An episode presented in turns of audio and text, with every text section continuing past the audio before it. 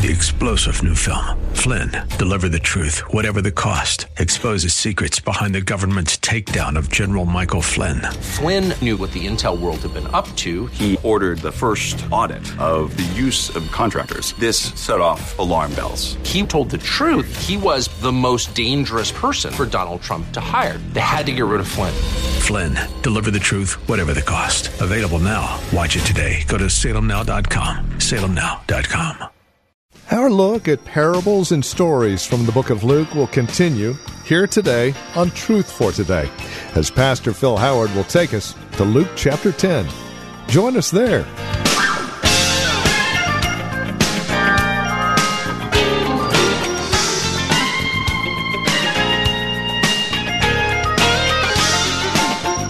One of the greatest parables slash stories ever told the parable of the Good Samaritan.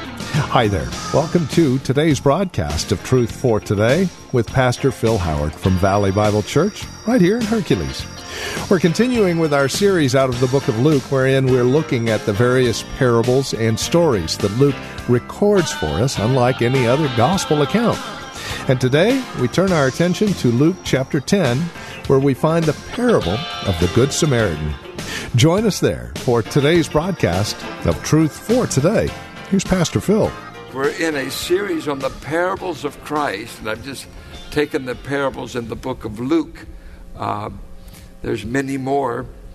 But uh, we come to the parable of the Good Samaritan, and uh, I, I, think it's maybe one of the most popular of them.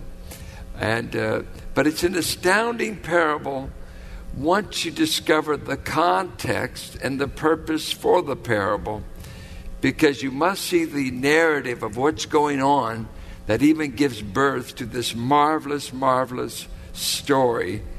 And uh, we will pick up in verse 25. And you must get this before you ever go to the Good Samaritan story. Uh, listen to what he says. On one occasion, an expert in the law stood up to test Jesus. Now, this would really be a theologian. We're not talking about forensic law, uh, community law. This is a, a man that was an expert in the law of Moses. So he's a theologian. So this uh, theologian, he comes, and what is his motive? But to test Christ. Ek pyrazo. He is going to draw him out in order that he may trap him and trip him up. He has no motive to learn anything.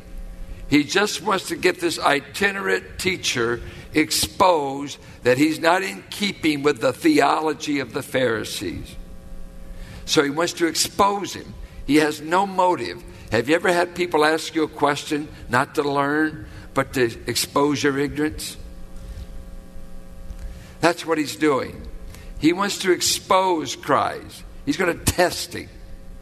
So the motives are twisted, and he comes from the position of a smart aleck.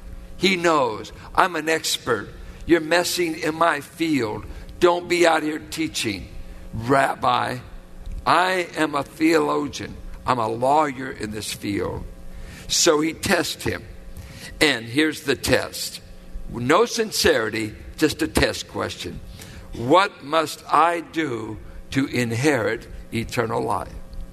Now, that might be the most important question you could ever ask in all of your life. What must you do to inherit eternal life? It's a great question, is it not? A great question. Too bad it was not sincerely asked. But you need to weigh that out. I am amazed at the answers we get both from those who profess to be Christians and those on the street. 2020 just, uh, uh, rather, I, I, saw a thing with uh, Dr. Ron Allen on the streets of Dallas uh, asking people, How does one get to heaven? You cannot believe. I don't think there was one out of ten that had a right answer. It, most of it went this way you live a good life. Well, I've been a good person. Uh, be nice. Uh, don't run over your grandma. Something, you know, some kind of good works trip. I, am good. Self defense. Uh, well, I, on no one said Christ alone, faith alone, grace alone. No one. When you give the answer, what would you tell someone? If someone after the service says, How can I have eternal life? Well, now this man is living under the law, and you find out there's only one of two ways to heaven. There's two ways you can get to heaven. Two ways. Okay? And so he's going to give this man the first way you can go to heaven. And he gives him this reply. Uh, Christ comes back. What is written in the law? He said, How do you read it? Deuteronomy 6 5 says, Love the Lord your God with all your heart, and with all your soul, and with all your strength, and with all your mind, and love your neighbor as yourself. You have answered correctly, Jesus replied. Do this, and you will live. So, number one, anyone here, if you want to go to heaven, let me give you the first way you can go. Perfectly obey God, and He'll let you go to heaven. Just perfectly obey, and you got it made. Is that fair? I know some of you are upset because you want me to say this one way. No, I told you there's two. The first one, go for it. Go for it. And this lawyer, he's going for that route. I'm going to get to heaven because I've done these two commandments. The two greatest commandments love God with your whole being, love your neighbor. And the two greatest sins you could ever commit, the two greatest sins, is not to love God and not to love your neighbor. It doesn't matter what the deed is, but just an unloving act towards a neighbor, you've blown it. So the guy thinks, hey, I'm, I've got the answer. I know how to get to heaven. You absolutely do. You've answered right online. You've quoted the law, but you don't know Galatians yet, where it says, By the deeds of the law shall no one be justified in God's sight. No one will ever be justified by law deeds because nobody keeps the law. No one. No one. Only the teacher talking to him can keep the law for he was the lawgiver. So, this man is still, I got him. I gave the theological answer of the day. All right. Uh, then he wants to do something else. Watch what it says here. But he wanted to justify himself. That is, he wanted to be righteous in his own eyes. So he asked Jesus, and uh, this is just theological. He did, Who is my neighbor? Ah, ah. See, the, the Jews, and especially the Pharisees, had narrowed neighbor down to a very convenient few. First of all, a neighbor had to be a Jew. No question about that. Uh, two, the Pharisees had moved it, they had to be a Pharisee. And they kept narrowing it down so that your neighbor is that select few I like. And uh, probably gets down to you and me and I. Uh, and so they had narrowed it down. And in his own mind, he, he's, he's posing Christ as when Christ gets through answering this, I'll be vindicated that I'm a righteous man. I got it made. I'm home safe. Then Christ tells the famous story to answer this. And so the first thing we must know the parable is told to prove to this man by the works of the law you won't get to heaven because you fail on both counts.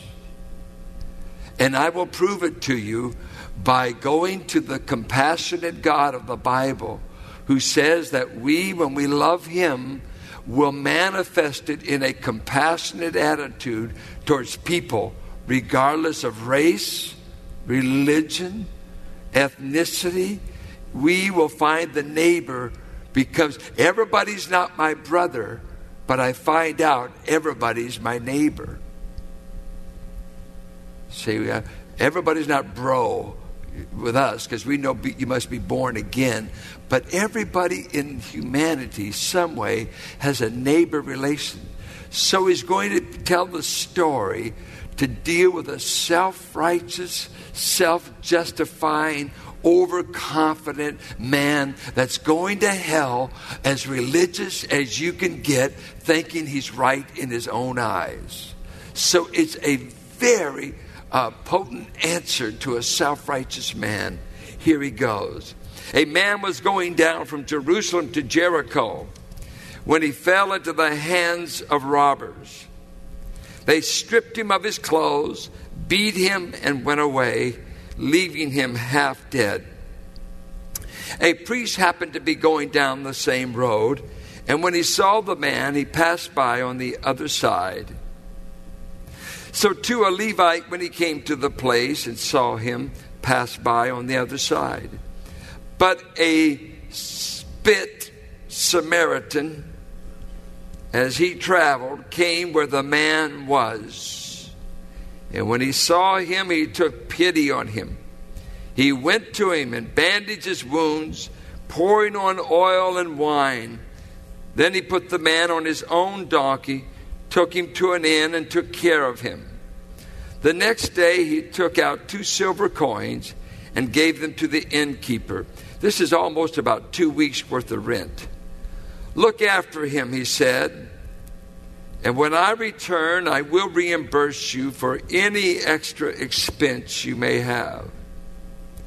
Which of these three do you think was a neighbor to the man who fell into the hands of robbers?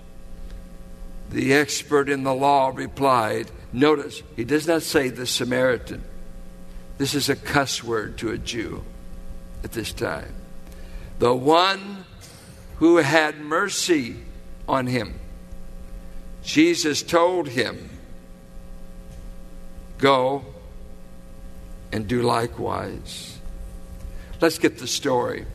This is a very common event, the story Jesus tells they had a pathway that went from Jerusalem to Jericho, 17 miles. Uh, it descended 3,300 feet. The Dead Sea is about 12 to 1,300 feet beneath sea level. Jerusalem is about 2,000 feet. This way was notorious. Priests lived in Jericho, and they would serve their rotation at the temple and do their duties, and then they would go back to their town right there in Jericho, about 17 miles. It became known as the Bloody Way, the Way of Blood.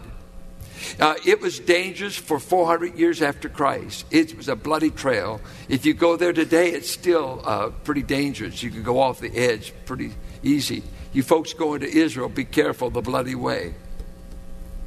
Uh, right out of Jerusalem going south. Well, this man, for one thing, is a foolish traveler to travel by himself.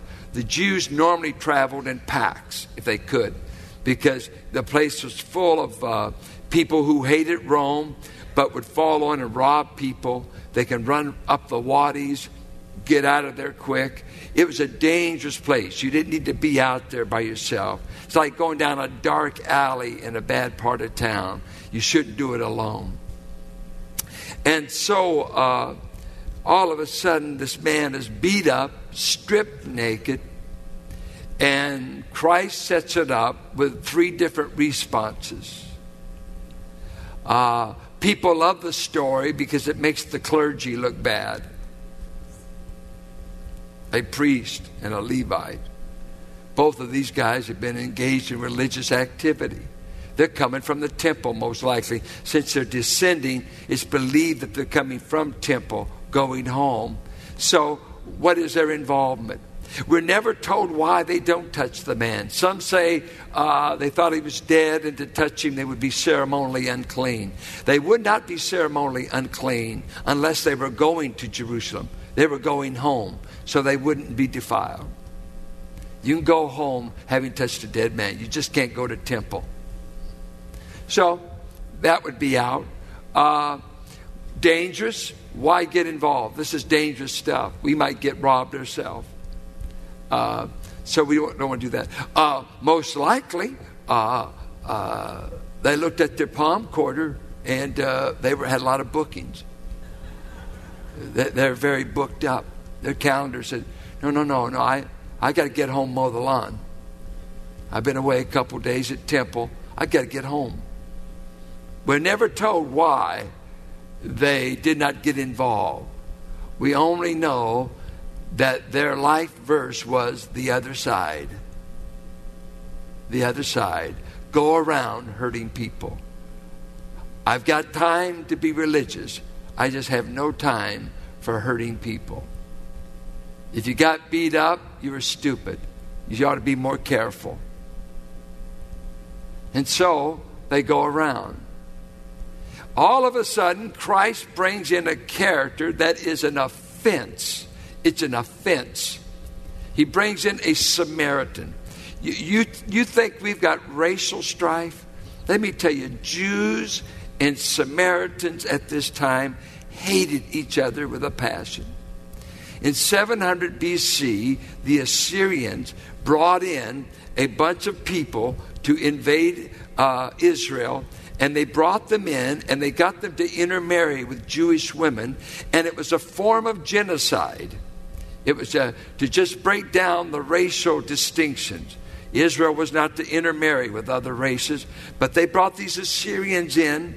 And so Jews viewed a Samaritan, which many of them became half breeds, and the community, uh, many of them went insane. There was so much intermarrying, messed up the genetics. But uh, the Jew viewed them as someone, they did not accept all the Old Testament. Uh, there was a story that they invaded the temple and committed sacrilege. So they had violated temple in the Jewish mind. They disregarded Torah. Uh, they were half breeds.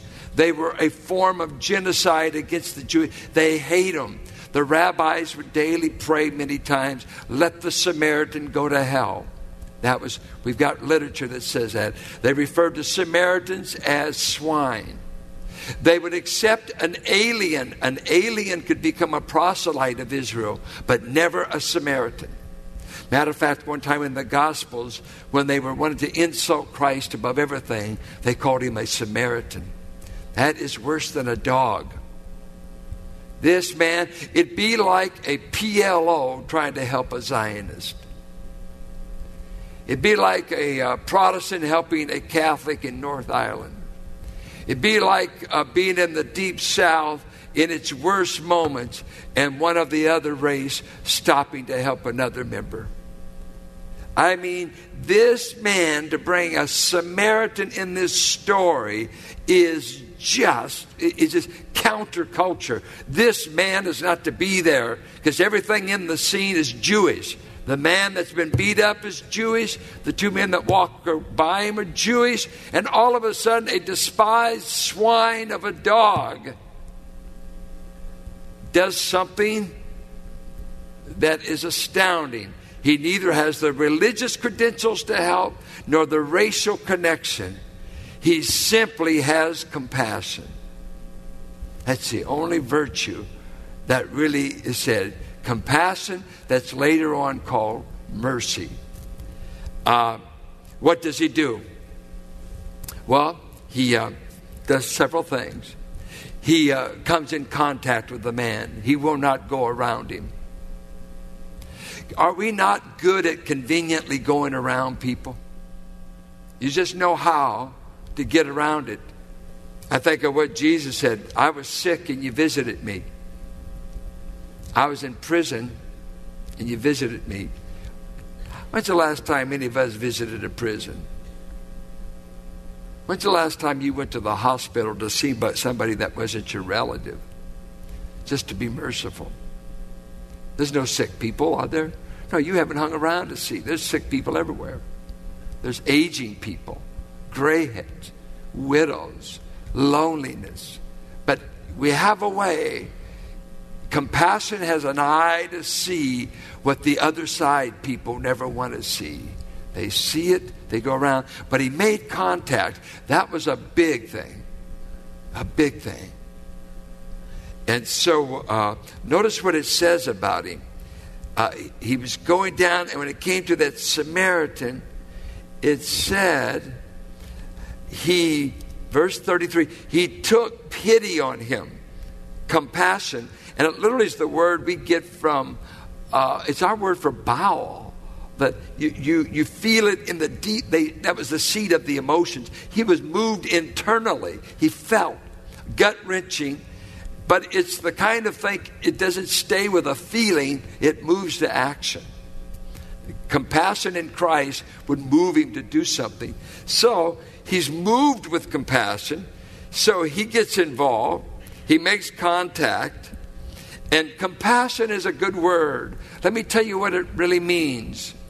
It means uh, uh, it's similar to mercy to have pity on anyone suffering from the results of sin. Sickness, crises, we've all been touched by sin. So take your sin all the way back to Adam and Eve sickness in the family, uh, our bodies, our emotional problems, our relational problems. We're all suffering from some aspect of sin. And compassion and mercy Say, I have pity on those suffering from some aspect of sin. And uh, the man does genuine care for the man. He does six things. He stoops down to make contact. The man may be dead, there might be flies on him. That's not an easy assignment. Then he bandages his wounds. Uh, guess where he gets the bandages? Probably his head wrap they wore several layers of clothes on themselves. They would sometimes, if they could afford to have linen. This man uh, has a little bit of money because he has a mule, he owns an animal.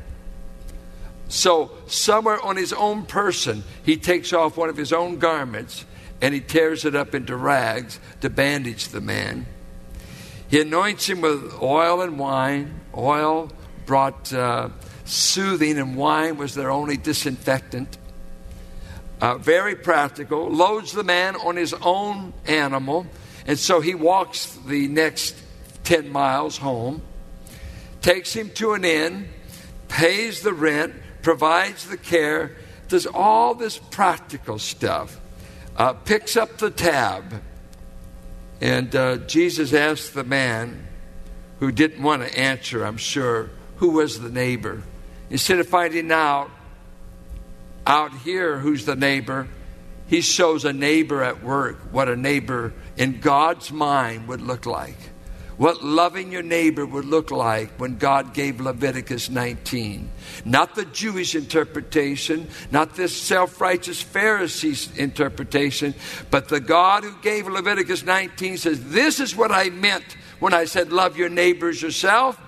I didn't say walk around them. I didn't say be so busy with religion you have no time for fallen, beat up, emaciated people. I'm not that kind of God. Quit memorizing your verses and stumbling over the drunks. This God is a God who gets involved with a fallen, emaciated world lying in its own blood. And if he didn't get involved, none of us would be saved. We keep looking for folks clean enough to be saved. We've lost the eyes of mercy. And so he's saying, This is what I meant when I said, Love your neighbors yourself. I mean, bandage your neighbor if he needs bandages. I mean, contact with him when he's running a fever, when he's another race, when he's someone you don't know. It's not this narrow Jewish view. It goes beyond race, it goes beyond all these artificial boundaries we put on the verse to accommodate it. And this is Truth for Today with Pastor Phil Howard, the ministry of Valley Bible Church here in Hercules. As we conclude our time together today, we would invite you to contact us if you have questions, comments about the broadcast. Maybe you have a question about your own walk and relationship with the Lord, or a prayer request. We'd love to hear from you. Please get in touch with us today. Now, we have a couple of ways to do so. The easiest might be simply visiting our website, truthfortodayradio.org. You can drop us an email. We have other means of contact that you'll find there at truthfortodayradio.org. We also have a lot of resource materials available for your growth and relationship with Christ. Our design and desire is to see that you grow in Christ, grow according to His knowledge and grace. Any way we can help, well, that's why we're here. So stop by truthfortodayradio.org or simply give us a call. 855 833 9864. Again, you can reach us at 855 833 9864. Please bear in mind as you contact us that this is a listener supported ministry. As you link arms with us financially, we're able to continue the ministry here on this radio station. Prayerfully consider how you might get involved in the ministry of Truth for Today, won't you? 855 833 9864 or write to us. Our address is 1511 M. Sycamore Avenue, Suite 278, Hercules, California the zip code is 94547. And that website, once again, truthfortodayradio.org. It is a pleasure spending time with you in God's Word. We trust we'll see you next time we get together for another broadcast of Truth for Today with Pastor Phil Howard.